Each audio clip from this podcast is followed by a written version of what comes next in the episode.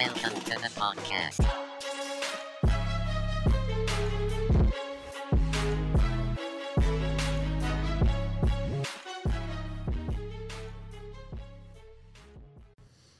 All right, solo podcast number two. Figured the first one didn't go terribly, so I'd give it a shot again. Taking a little bit of time today to talk about how I think that the COVID 19 pandemic has allowed the opportunity for the game to change, and I think change for the better. Um, what the pandemic has done, uh, obviously, there's everything that neg- negative that goes with it, but I tend to be a bit of an optimist, um, probably to a fault.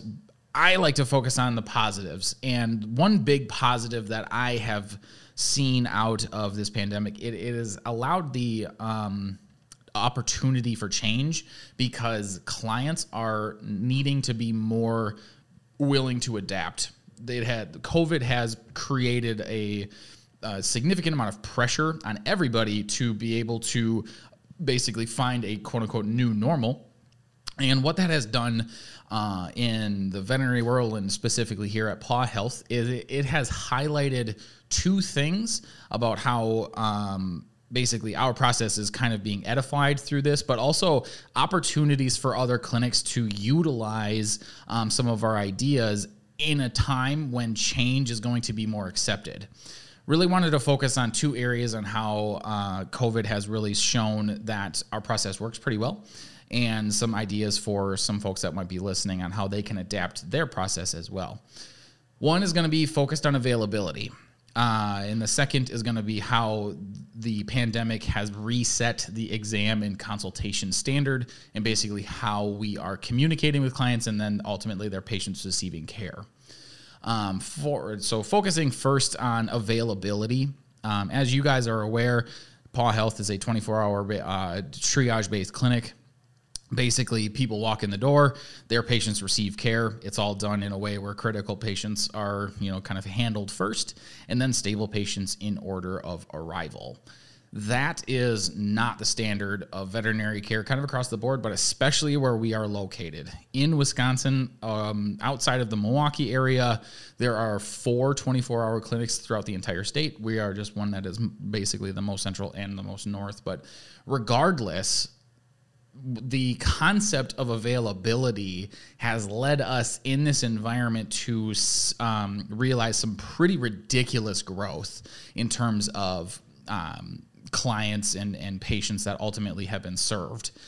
Um, la- comparing last year, which last year was a very busy year, but nothing compared to this year, um, we are up roughly 60% in total patients uh, and clients here at Paw Health, which um, on the grand in the grand scheme of things is again an unbelievable amount of growth. Um, you know, typically my understanding is most businesses kind of beg and plead for about 5% growth. That that's pretty pretty fantastic.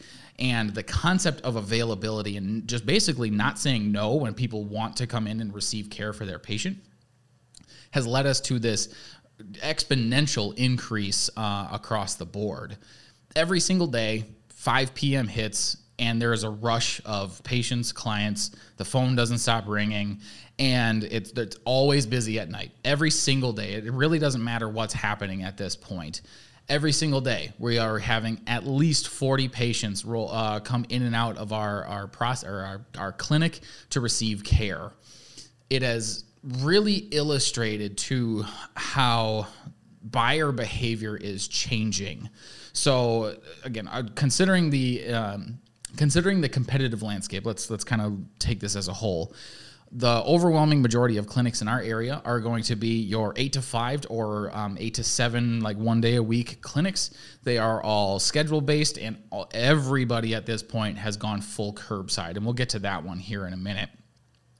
But with the scheduling process and um, just limited availability on time, the next thing that happens is they refer um, the clients and patients that can't be seen within the limitations of their process to us here at PAW.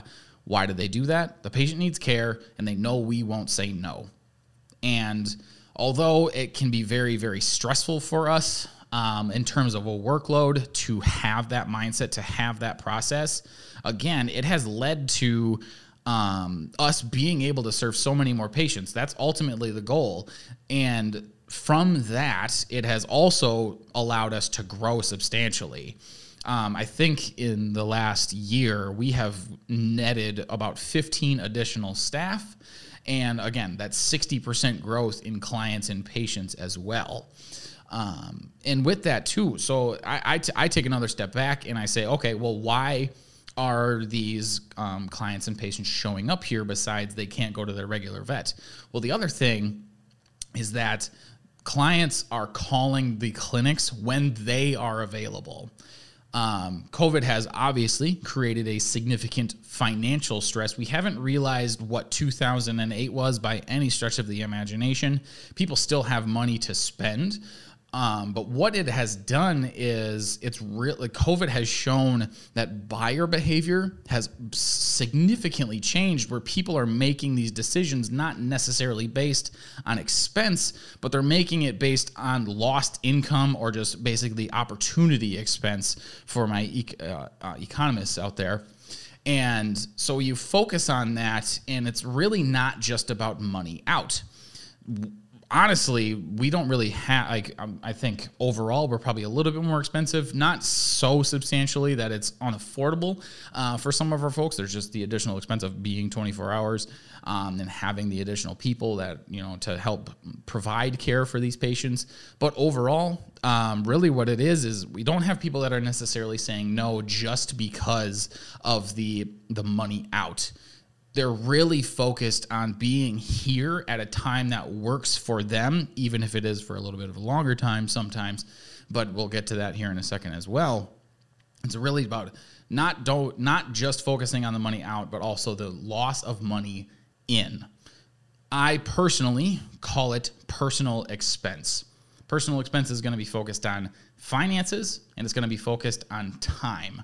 If you can limit the overall financial impact, obviously that's big. What we do here, you know, we have our standards of, of invoicing, estimating, that sort of stuff, but we also have different financial options in terms of you know deferred interest uh, through third party creditors we've got wellness plans we've got all sorts of different stuff in house here that we allow to limit the financial impact on the home but also from a i really think that the thing that doesn't get talked about enough is the time element the amount of time that it takes to get into a clinic is a massive one. The scheduling protocols that exist in the majority of these day practices are significantly impacting their ability to see and treat patients. Um, and it's all because of not only they're booked but also people don't have time to wait um, that amount of time that they're being stressed out at home, worried about their pets, worried uh, about kind of their well-being, people don't they don't want to wait anymore. Um, you know, we've we've kind of seen that one coming. It's the quote unquote instant gratification, but I think this one's from a little bit more of a better place than some other uh, some other reasonings. But that idea of like see a need, fill a need is completely obliterated by these scheduling protocols um, that are in place at your standard uh, day practices. So then you come here, and then for us, what we really focus on is limiting the time expense not only in clinic, I call that boring time um, but also just limiting the time away from their family, away from income generation. We've got a whole bunch of different processes. If somebody's got to be at work and their patient needs care, have grandma bring it in, have your son bring it in. That's fine um, time away from family. You know, one of the cool things that COVID has really done too, and I'll get into it here a little bit with resetting the consultation standard, it's allowed people the opportunity to not actually just have to be here at all. They, they can have their patients be in hospital here. We can do pretty much everything over the phone. They don't have to be here. But it's really, again, focused on personal expense of financial stuff, but also time. And if you can be available, it limits that time expense substantially. It makes people a, a lot happier um, to receive care when they can be done within a time frame that works for them. Uh, the second thing that COVID's done is it has allowed us to reset the standard of our examination and consultation process. Um, we've alluded to it in the past on the podcast, but we, uh, pandemic or none, we have a standard patient separation process. Every patient, when they enter our clinic, immediately enters tr- our triage area. They are evaluated by our medical staff, and then they are housed safely in an appropriate area, depending on their condition, uh, stability, um, is all all that sort of stuff very very different from pretty much every uh, other clinic that i'm aware of where the patient is uh, stays with the caregiver uh, the entire duration of the visit. Um, examinations and all that sort of stuff are done in the room with the caregiver. And covid has said nope we're not going to do that anymore. Biosecurity became much more important um, over the uh, essentially the emotional comfort of the caregiver and I personally, I think that's a good thing. Um, obviously, focusing on biosecurity is huge. Being as safe as we can during this is obviously pretty imperative. But also, um, it's all made people more comfortable with patient separation purely out of necessity. Maybe they don't like it, but it's what it's done is it said, hey, you can still trust us as veterinary uh, care providers, even if you don't see what's going on. There's not a necessity for you as a caregiver to watch a physical examination happen. There's not a necessity uh, for you to be within arm's reach, if not holding your patient for the entire time that they are at the vet. Now, I'm not saying every clinic is going to change to a full patient separation process within their clinic, but if you are finding that your results in communication with caregivers has improved since implementing full curbside, well, that might be why. It's because they're listening to you. They're not just looking at their patient and, and half focusing on what's happening. So, really, honestly, like for me, it's like, well, just don't go back. Whether you do curbside or no, um, which curbside, who knows how long that's going to have to be around. But like once everything's sort of back to normal, just maintain the patient separation process if you find it to be effective for your clinic in the way that you communicate. Obviously, not for everybody. The other thing, too, is again, we are triage based. So, with that, um, patients enter our triage area. We get folks checked in. They go back outside. And then with that, with the amount of time that is sometimes necessary for patients to receive care, you know, with wait times, all that sort of stuff. Like this last weekend, you know, we were about probably about a four hour time frame between arrival and consultation for stable patients, kind of a regular weekend, honestly. Um, I just told people to leave. Like, go do something with your Saturday, go do something with your Sunday you know, go Christmas shopping. It's that time of year. Um, just make sure your phone's on you because we're going to do everything over the phone anyways.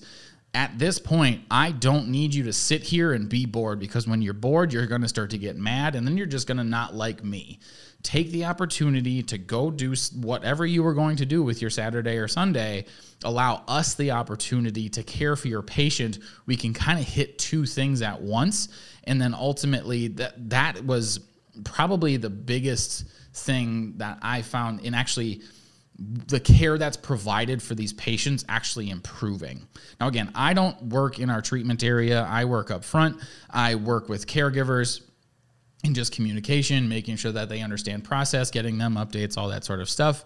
But when the curbside and over the phone process was really implemented here and done so in a, in a good way, the the volume uh, and quality of care that was provided, or uh, I should say, authorized by the caregivers for these patients seemed to go up a little bit. We were able to do a little bit more because they were really pleased with what was going on.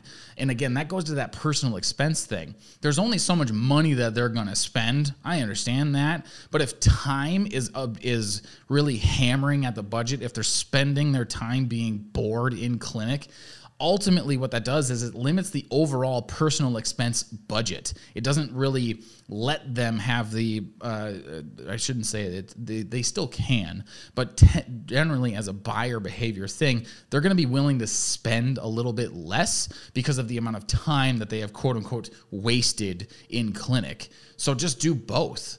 Do you know have the opportunity to receive care on a same day basis, but also limit the boring time or the amount of uh, income lost or the amount of time away from their family. Um, while you're in the middle of that process. You can do both. And we've actually found that it works really, really well.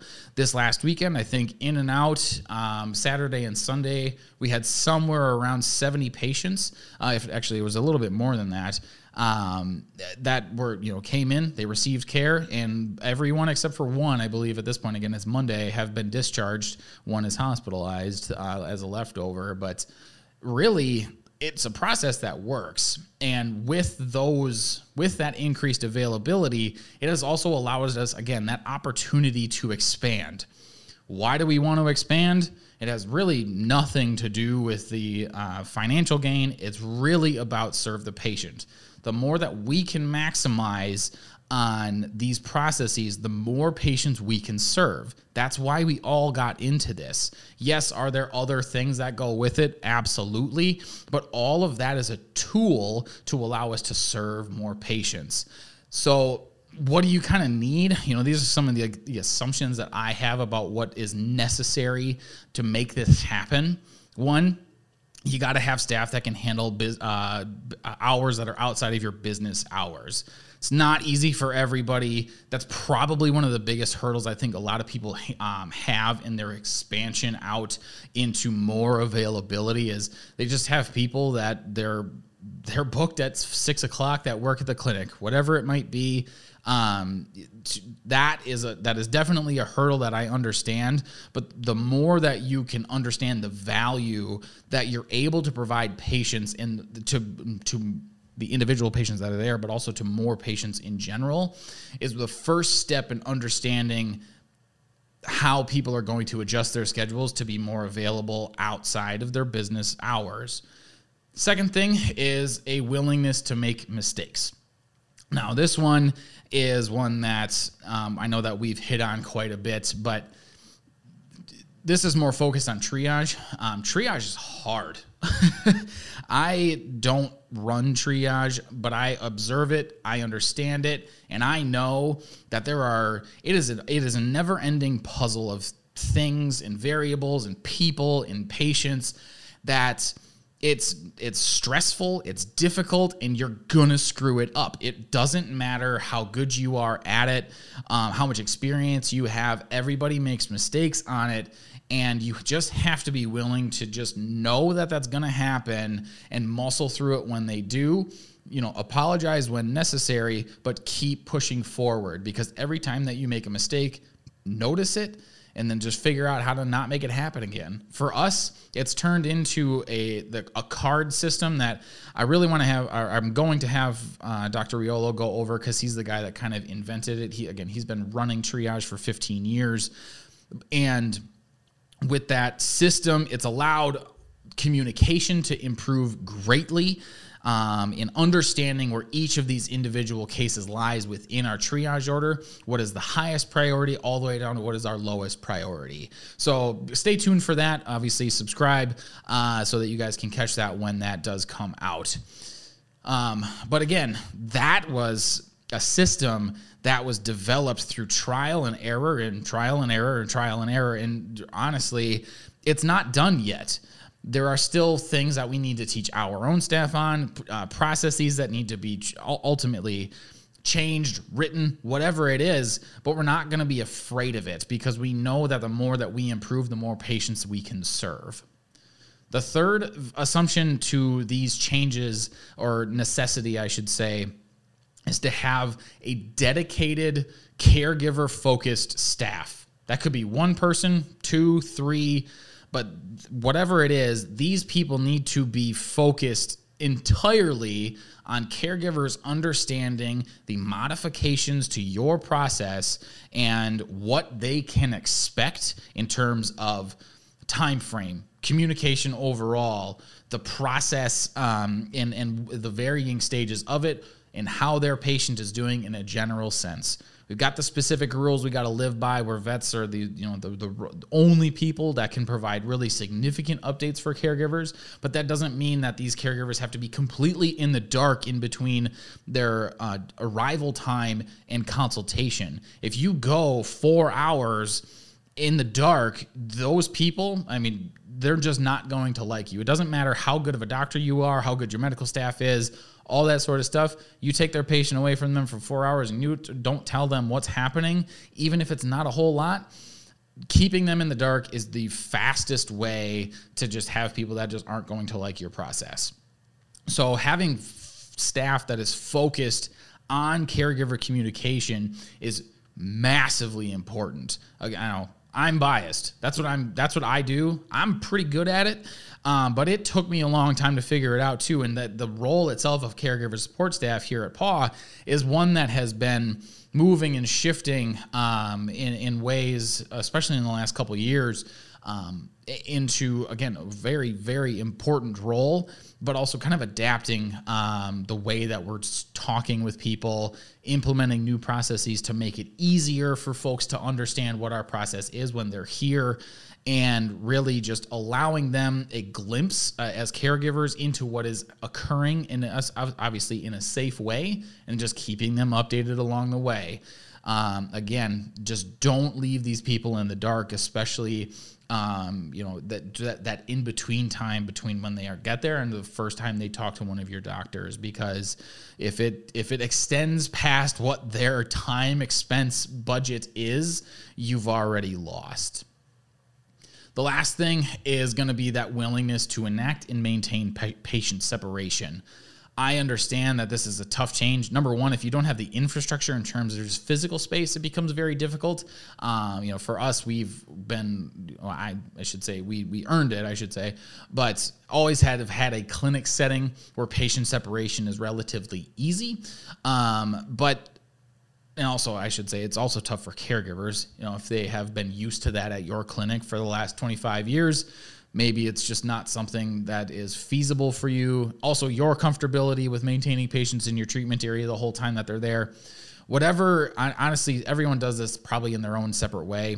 But the one thing I do want to touch on is I recently did uh, interviews with our three new doctors, and in asking them kind of what about our process um, allowed them the opportunity to succeed the most that was the one thing that all three of them pointed towards was patient separation. It allowed them an opportunity to have a safe environment to grow and um, you know continue to improve in their skill sets. When now i've never done this but i can empathize with those that are fresh out of school They've done obviously patient physical evaluations, but this is the first time that they're in a room by themselves with a client, with their patient, and they're going through the steps. And now they're having to talk to somebody, and there's no safety net, there's none of that. And I can't imagine the amount of stress that that puts on an individual that's 24 to 30 years old, having just gotten out of vet school, and is you know, it's it's hard enough to do that um, let alone if you have somebody breathing down your neck. So if you're looking to grow, especially in um, recruiting new veterinarians, patient separation can actually be something that you highlight as a positive in your process that will allow them the opportunity to grow a little bit more safely. In summary, though, um, COVID has created a lot of pressure uh, that is really creating an opportunity for change. Clients now, they're more willing to accept change than ever before. They might not like it, but it, they've basically started to have to, they've had to develop these habits that they are now accepting change. So why not capitalize it? Because if you can modify your process to allow more care to be provided to patients in a time frame that works for caregivers limiting their personal expense they're going to be more thankful than ever to receive care from you for their patients. Honestly opportunity is knocking. Why not take a, why not take advantage of it Uh, thanks again for kind of tuning in. I'm probably going to keep doing these things. So if you guys have any thoughts or any ideas on what you think uh, you'd like me to talk about, please throw them in the comments. Obviously, subscribe, like, share, whatever it is y'all do with your social media and all that. Um, I'll have Dr. Carlo in here on Wednesday. Um, we're going to be touching a little bit on, um, again, our triage system, but also on kind of the influence of corporate medicine um, and kind of how we don't like it. So stay tuned for that. Take care. Thank you.